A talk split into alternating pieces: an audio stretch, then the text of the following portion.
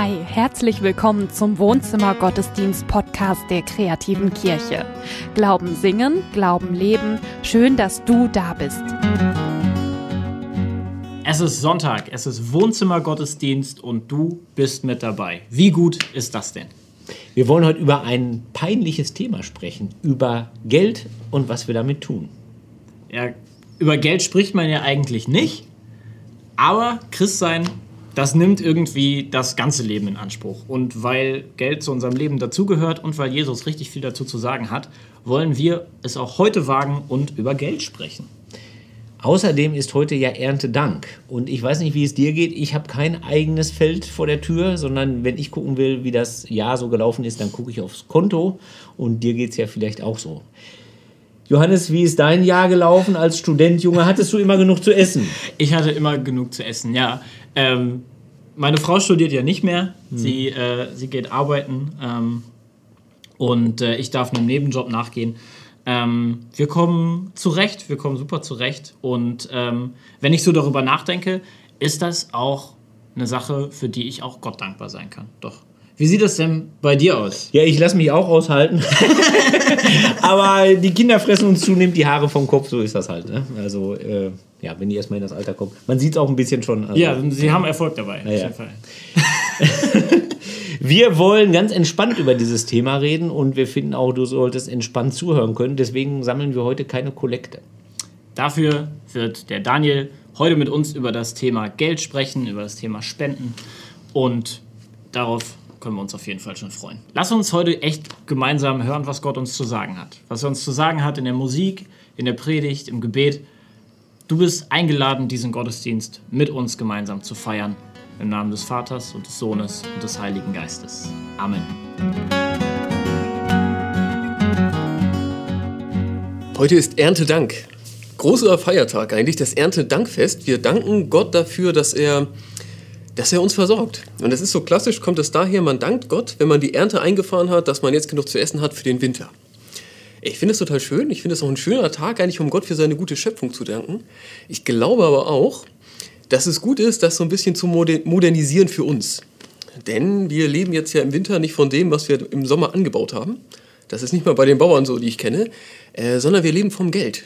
Der Lohn für unsere Arbeit ist Geld.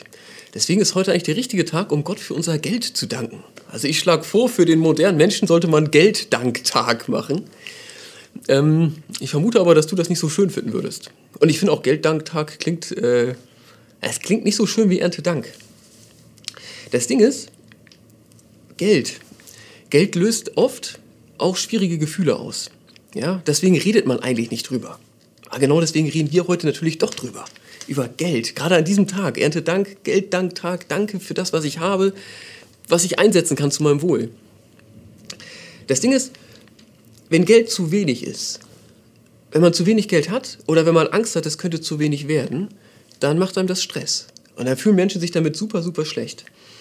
Wenn man zu viel Geld hat, ja, dann verdient man vielleicht weniger Mitleid, so von mir jedenfalls, aber das macht Menschen auch Stress. Dann geht es ihnen auch oft gar nicht gut mit, wenn sie nicht wissen, was sie jetzt damit tun sollen. Und auch, ähm, auch wenn Geld so unterschiedlich ist, ist es oft, oft schwer. Also in Familien kann das schwer sein, wenn einige viel Geld haben, andere haben deutlich weniger. Oder in einem Freundeskreis. Ich weiß nicht, hast du Freunde, die viel weniger Geld haben als du oder viel, viel mehr? Das ist toll, wenn es funktioniert, aber es ist oft auch eine Herausforderung für die, für die Freundschaft, wenn es ungleich ist. Denn die Frage, die sich, wenn man über Geld nachdenkt, äh, die Frage, die sich, die sich automatisch herstellt, ist, ist das eigentlich gerecht, wie es ist? Ist das gerecht, wie viel ich habe und wie viel andere haben? Und es ist eine total schwere Frage. Es ist eine wichtige Frage für Politik und Sozial, äh, Sozialpolitik und so. Aber für mich persönlich kann ich sie kaum beantworten. Also ich sehe viele Menschen, die arbeiten viel härter für ihr Geld und kriegen aber weniger als ich. Finde ich nicht gerecht. Ich sehe aber auch kapitalistisches, die leben in einem kapitalistischen System. Ich sehe ja viele Leute, die arbeiten nur zum Spaß, man hat gesagt. Ja, Im Kapitalismus ist ja schon so, wenn genug Kapital da ist, wird es von alleine immer mehr. Ich finde das eigentlich nicht gerecht.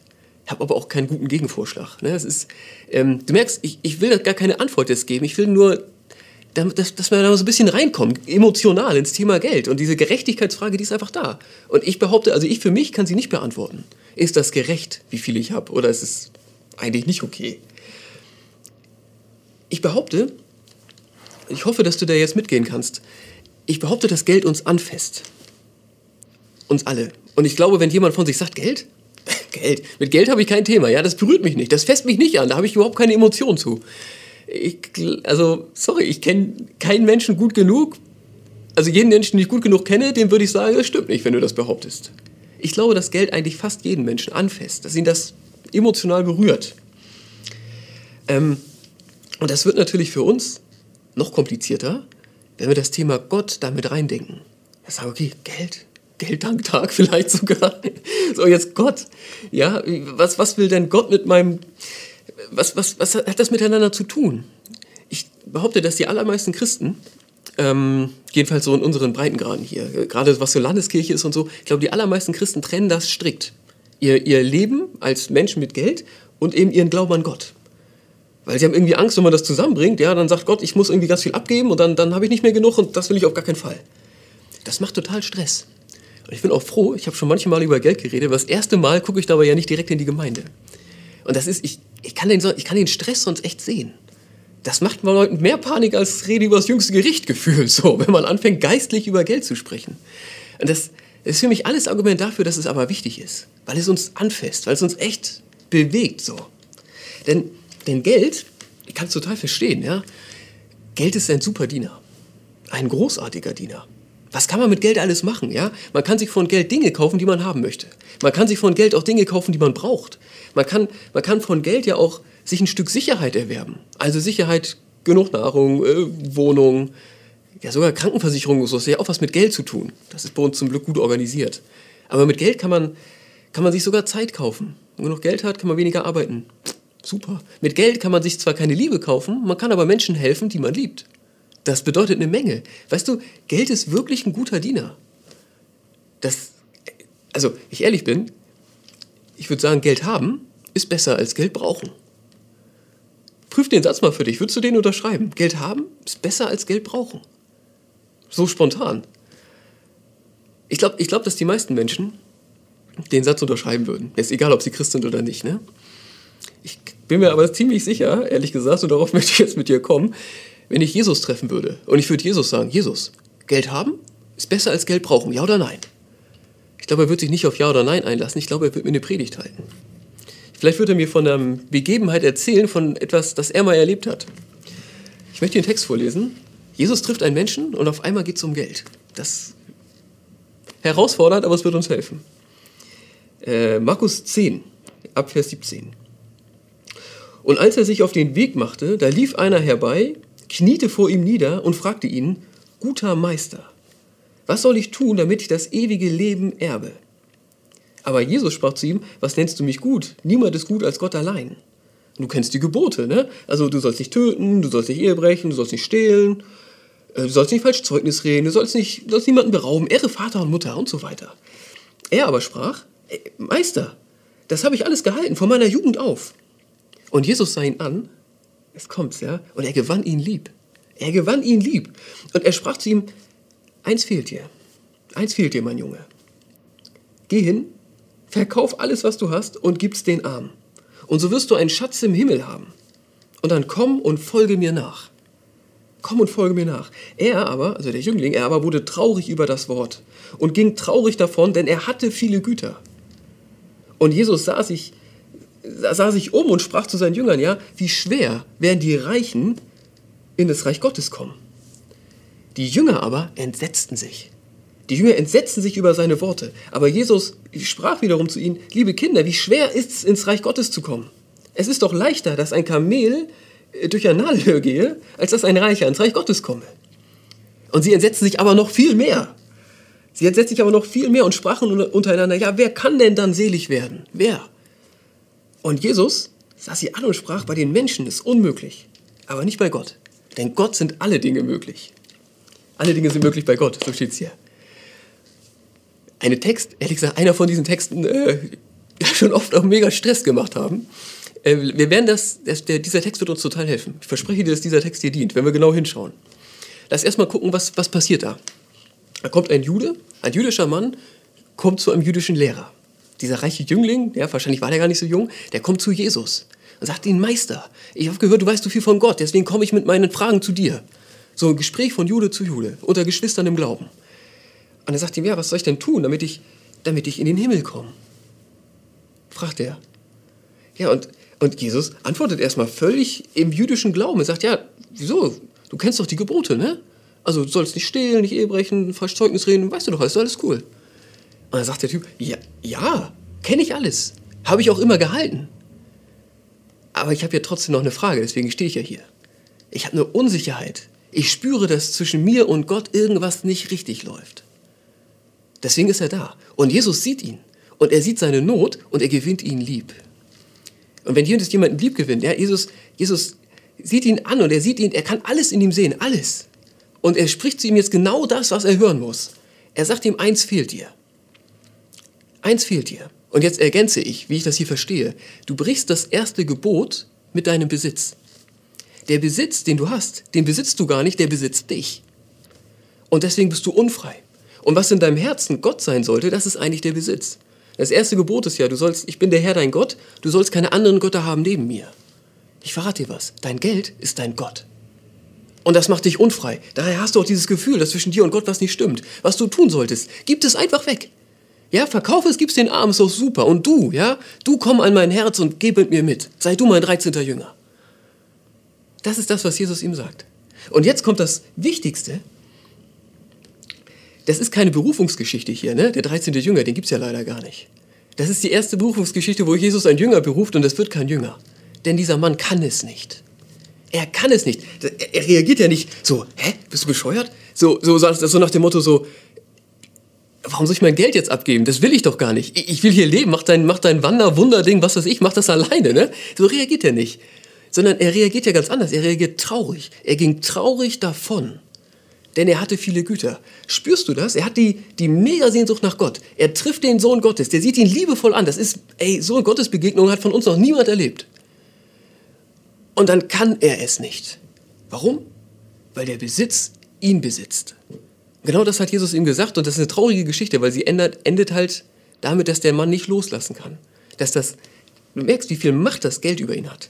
Das ist, das ist der wichtigste Punkt. Das Geld hat so viel Macht über ihn. Jetzt ist natürlich die Frage, was, das ist jetzt dieser Mensch, ja, dieser reiche Jüngling, dem Jesus begegnet, was machen wir jetzt für uns daraus, aus dieser Geschichte? Ich mache daraus nicht, Daniel, geh los, verkauf alles, was du hast und dir und deiner Frau gehört, ja, dann gibst jetzt den Arm und wander, wander los, ja.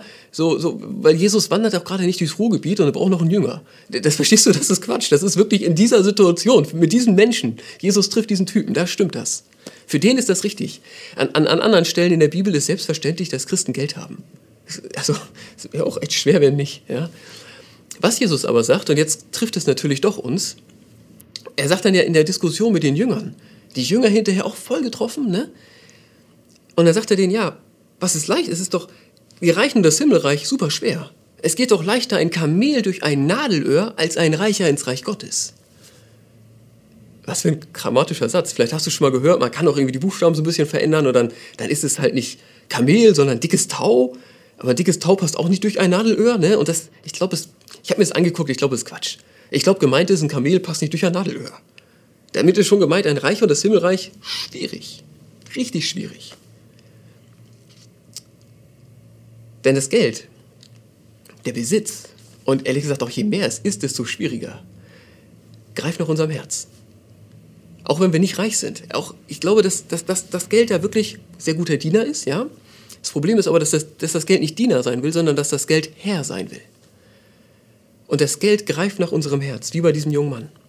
Es will uns besitzen. Es will an die Position, an die eigentlich nur Gott gehört. Und das ist ein geistliches Problem.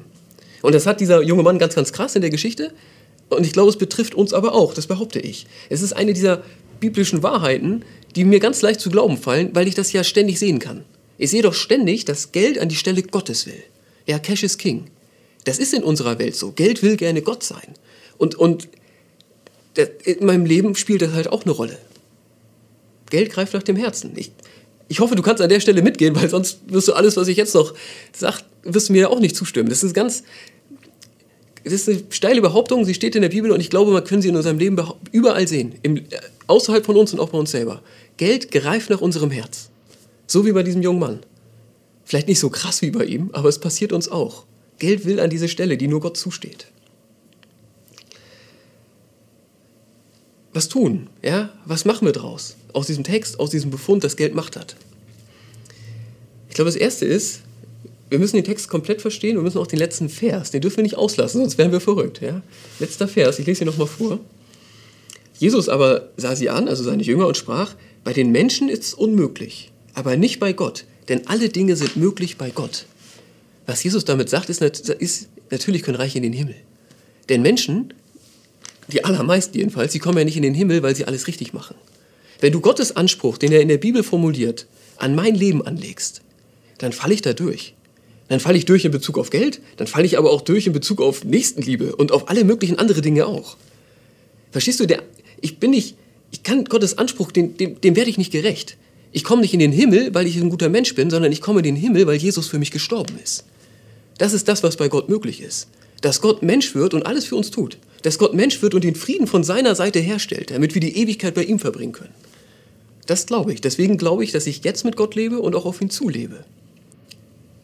Und aus dieser Freiheit, also aus diesem Glück heraus, sag ich mal, stelle ich mir aber natürlich trotzdem die Frage, ja, was, was ist denn jetzt hier mit dem Kamel und dem Nadelöhr und dem reichen Jüngling? Was, was will Gott denn in meinem Leben in Bezug auf Geld?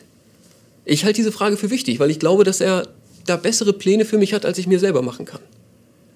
Und ich bin mir da ehrlich gesagt völlig sicher. Ich bin mir völlig sicher, was Gott von mir will in Bezug auf Geld. Das Erste ist, Gott will, dass ich frei bin. Gott will, dass das Geld ein Diener ist und kein Herr. Gott will, dass das Geld nicht an die Stelle in meinem Herzen rückt, die nur Gott zusteht. Gott will nicht, dass ich ihn betrüge, sozusagen. Erstes Gebot, ja? Da bin ich mir sicher. Ja, Geld soll mich nicht unfrei machen. Das ist das Erste. Das Zweite ist, ähm, Gott möchte, dass sein Reich wächst. Gott möchte, dass Menschen ihn kennenlernen und Gott möchte, dass, dass Menschen natürlich geholfen wird, dass sie gut leben können. Das steht überall in der Bibel. Menschen sollen Gott kennenlernen und sie sollen gut leben. Und das sind nun mal Dinge, die kann man mit Geld gut unterstützen. Das heißt, ich glaube, es gibt eine Frömmigkeitsübung. Ich meine jetzt nicht beten. Ich glaube, es gibt eine Frömmigkeitsübung, wo ich auf beiden Feldern halt leicht weiterkomme. Wo ich frei werde in Bezug auf Geld und wo ich, ähm, ja, wo ich Gottes Reich auch finanziell unterstützen kann. Und das ist Spenden. Ich glaube, dass Spenden eine Frömmigkeitsübung ist. Und zwar eine wunderschöne und eine total hilfreiche. Ich meine das ernst. Spenden ist was total Positives. Und, und das Wichtige ist aber, dass jetzt, das ist echt so ein bisschen, nochmal der Clou, ja? Viele Clues heute. Ähm, das geht ums freiwillig Spenden. Es bringt überhaupt nichts, ja, wenn man, das, das ist natürlich auch, eine, das, wenn man das abpresst, ja, wenn du sagst, du musst Kirchensteuern zahlen, sonst schmeißen wir dich raus. Oder hier bei uns in der Gemeinde, da musst du so und so viel spenden, sonst kannst du nicht dazugehören. Oder vielleicht kannst du dazugehören, aber wir gucken dich komisch an. Das ist eigentlich eine soziale Erpressung. Man kann das machen und das Geld, was man dann kriegt, das kann man natürlich in Gottes Reich stecken und damit was Gutes machen. Das Problem ist aber, dass, dass man da nicht frei ist. Also die, wenn, wenn du Geld abgepresst bekommst und du gibst es dann ab, weil du musst oder, auch, oder emotional erpresst wirst und es dann machst, dann, dann, befreit dich das nicht. Dann kaufst du dir im Grunde eine Gewissenserleichterung. Aber es macht dich nicht frei. Du brichst damit nicht die Macht des Geldes über dein Herz, geistlich gesprochen. Es funktioniert nur, wenn du es freiwillig gibst. Einen fröhlichen Geber hat Gott lieb. Es muss freiwillig sein, ja. Ähm, denn dann, dann machst du aus dem Geld einen Diener. Wenn du freiwillig was abgibst, dann veränderst du die Position des Geldes. Dann sagst du, zu dir selber, ja, und auch zu dem Geld. Mein Herr ist Gott allein. Und du bist Geld. Du bist nicht Herr, du bist Diener. Und das ändert was. Das ändert wirklich was. Es macht dankbarer, es macht genügsamer, es macht großzügiger. Und es erhöht den Frieden, den du mit Gott hast. Und jetzt nicht falsch verstehen. Den Frieden, den Gott mit dir hat, für den hat Jesus am Kreuz gesorgt. Den hat Gott 100% hergestellt und du leistest dazu gar nichts. Aber andersrum, den Frieden, den du mit deinem Gott hast, ey, da hilft das mit den Spenden. Wirklich. Aber nicht, ne? Also, ist eindeutig. Mein Friede, der wird dadurch größer. Und die Gretchenfrage, die sollten wir uns jetzt auch noch stellen. Ne? Was kostet der Spaß denn? Was kostet es denn, diese größere Freiheit mit Geld, Geld, zu haben und diesen größeren Frieden? Und ich behaupte, es ist viel größerer Friede. Friede. Größerer Friede mit mir selber, Friede mit Geld, Friede mit dem, was ich habe und nicht habe und auch größerer Friede mit Gott. Du merkst, ich bin der Meinung, Spenden ist wirklich ein Privileg. So. Was kostet das, da hinzukommen? Es kostet dich einen relevanten Betrag. Du musst deinen eigenen Betrag finden, aber es muss relevant sein. Regelmäßig Geld, was was bedeutet. Für dich. Schon dazu führt, dass du irgendwas nicht kaufst, was du sonst kaufen würdest. Relevanter Betrag. Also, Klassiker, vielleicht schon mal gehört, 10% von allem, was man hat. Das leitet man aus dem Alten Testament her, weil die Juden haben 10% für den Tempel und die Leviten und äh, die Armenfürsorge gegeben. Und dann sagt man, ja, machen die Christen auch. Kann man so machen. Du kannst aber natürlich argumentieren, die Gemeinde ist nicht der Tempel und das stimmt natürlich auch. Äh, und das ist alles anders als früher in Israel. Es, es geht nicht um 10%, es geht um relevant. Der Herr Deichmann, also der, der, äh, der alte Herr Deichmann, ne? Schuhe Deichmann, kennst du bestimmt. Ein ganz, ganz frommer Mann gewesen, ist leider schon gestorben. Der wurde mal ein bisschen frech gefragt. Herr Deichmann, ja, was machen Sie eigentlich von Ihrem Zehnten? Ja, Klammer auf, Sie sind ja irgendwie Christ und so, dann machen Sie es ja bestimmt, Klammer zu. Herr Deichmann, ganz entspannt mit der Frage, von meinem Zehnten, da lebe ich. ja, also was er gemeint hat, ne? von 10% des Geldes, das ich entnehmen kann aus meiner Firma, davon lebe ich und 90% spende ich. Der spendet 90%. Ich habe es erlebt. Ich habe in Greifswald studiert, ne? ganz tolles Institut. Herr Deichmann hat das bezahlt. Ich bin voll, profit, voll profitiert von seiner Großzügigkeit. Ähm, 90% total krass. Vielleicht für, für dich 90% sehr wahrscheinlich zu viel. Ähm, für dich sind vielleicht auch 10% gerade zu viel. Ja, weißt du, wenn Corona dich wirtschaftlich voll trifft, kann das sein. 10% wäre jetzt echt verrückt. Kann sein. Ich weiß es nicht. Keine Ahnung. Du musst deinen Weg da finden.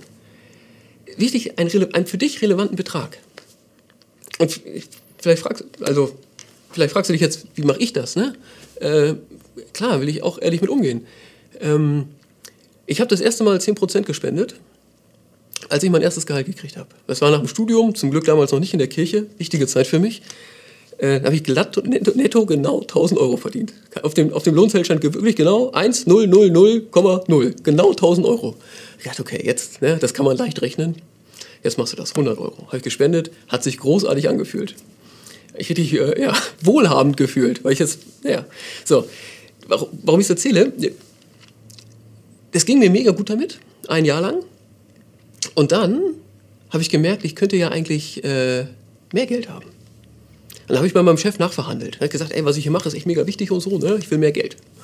Und dann ist er auch darauf eingegangen. Dann habe ich 1500 Euro netto verdient. Weil ich eine große Gehaltserhöhung gekriegt. Und in dem Moment, in dem Moment hat es mich erwischt. Ja, wirklich wie so ein Leberhaken. Da habe ich gedacht, 150 Euro spenden? Bist du denn verrückt? Ja, das ist, das ist Fanatismus. Du musst auch an deine Zukunft denken. Ja, du, dein Auto rostet, du willst umziehen, heiraten und so weiter. Du spinnst doch.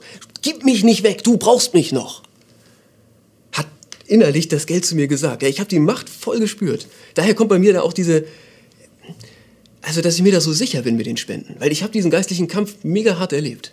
Und ich habe das nicht gemacht mit den 150 Euro dann, weil ich gedacht, das ist so krasses Gefühl. Deswegen bin ich mir da so sicher, dass Spenden was Gutes ist und das Geld Macht hat. Ich habe dann irgendwann, na, ein paar Wochen ging es, oder ein paar Monate war es, glaube ich, dann ging es, dann habe ich 150 Euro gespendet. Und da ging es mir auch wieder besser. Und auch jetzt sind meine Frau und ich etwa bei 10 Prozent. Ich glaube, wir, wir rechnen die Kirchensteuer damit rein und so. Das ist auch egal. Das ist nicht, das müssen alle so machen und so ist das richtig. Es geht ums freiwillig. Es geht darum, dass du das für dich mit deinem Gott klärst. Was ist für dich ein sinnvoller Betrag? Ein Betrag, den du spürst. Ein Betrag, den du dir aber natürlich auch leisten kannst. Klär das selber mit dir. Und wir haben überlegt, wir wollen für diesen Gottesdienst keine Spenden sammeln. Wir haben gedacht, dass, wenn wir jetzt über Geld reden, die Spende für den Wohnzimmergottesdienst diesen Sonntag, die kommt aus dem Team.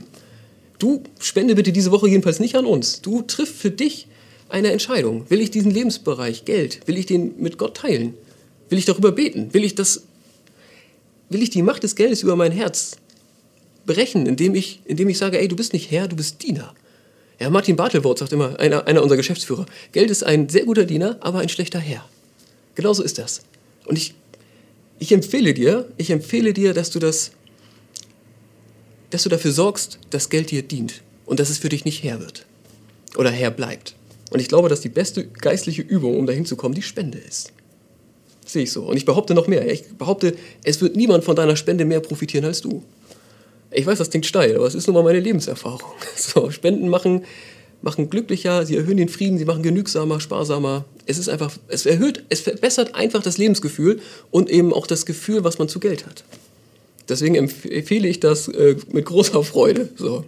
Ich danke dir, dass du dich diesem Thema ausgesetzt hast bis zu diesem Moment und ich, ähm, ich wünsche dir, dass du da für dich einen guten Weg findest. Amen. Der Daniel, der traut sich was. Ein schwieriger Text, aber ich finde, er kann immer sehr charmant darüber sprechen. Also es, es, ist, es ist okay, ne? Also, es, es geht ist, mich, ja. aber es fasst mich schon ein bisschen an. Also ich, ich, ich merke schon, er hat mir eine ganz schöne Aufgabe gestellt. Ich werde noch ein bisschen üben müssen. Ja, ja ich habe mich auch voll ertappt gefühlt. Ich muss auch sagen, also so habe ich über das Thema äh, Geld auch noch nicht nachgedacht. Ähm, aber es leuchtet ja schon ein. Also, wenn ich merke, dass ich mich mit einem Thema unfrei fühle, dann ist das auch ein Thema, was mich hindert, mit meinem Herzen näher bei Gott zu sein. Ja, absolut. Er hat sowas von recht. Es ist auch total plausibel. Es ist nur so schwierig umzusetzen. Ja. Beten kann unheimlich gut tun. Und manchmal ist es gut, wenn man weiß, dass andere Menschen das eigene Anliegen teilen. Deswegen, wenn du das mal brauchst, wenn du das für dich haben möchtest, dann schreib eine E-Mail an gebet.kreativekirche mit deinem Anliegen und da gibt es ein Team, das gerne für dich betet. Wenn du ansonsten in Zukunft nichts rund um die Arbeit der kreativen Kirche verpassen möchtest, dann abonnierst du uns am besten und zwar auf Facebook, auf Instagram oder hier bei YouTube. Der Johannes und ich, wir trinken gleich noch eine Tasse Kaffee zusammen und yes. unterhalten uns über die Predigt vom Daniel, was uns noch dazu einfällt dauert ungefähr 10 Minuten. Das Video findest du verlinkt unter diesem Video auf dem Kaffee und vergiss nicht, deine eigene Tasse Kaffee mitzubringen. Ansonsten sehen wir uns nächste Woche wieder mit einem neuen Wohnzimmer-Gottesdienst. Wir freuen uns drauf, wenn du wieder Lust hast, mit uns Gottesdienst zu feiern. Bis dahin wünschen wir dir eine gute Woche und Gottes Segen. Bis dahin, mach's gut. Tschüss.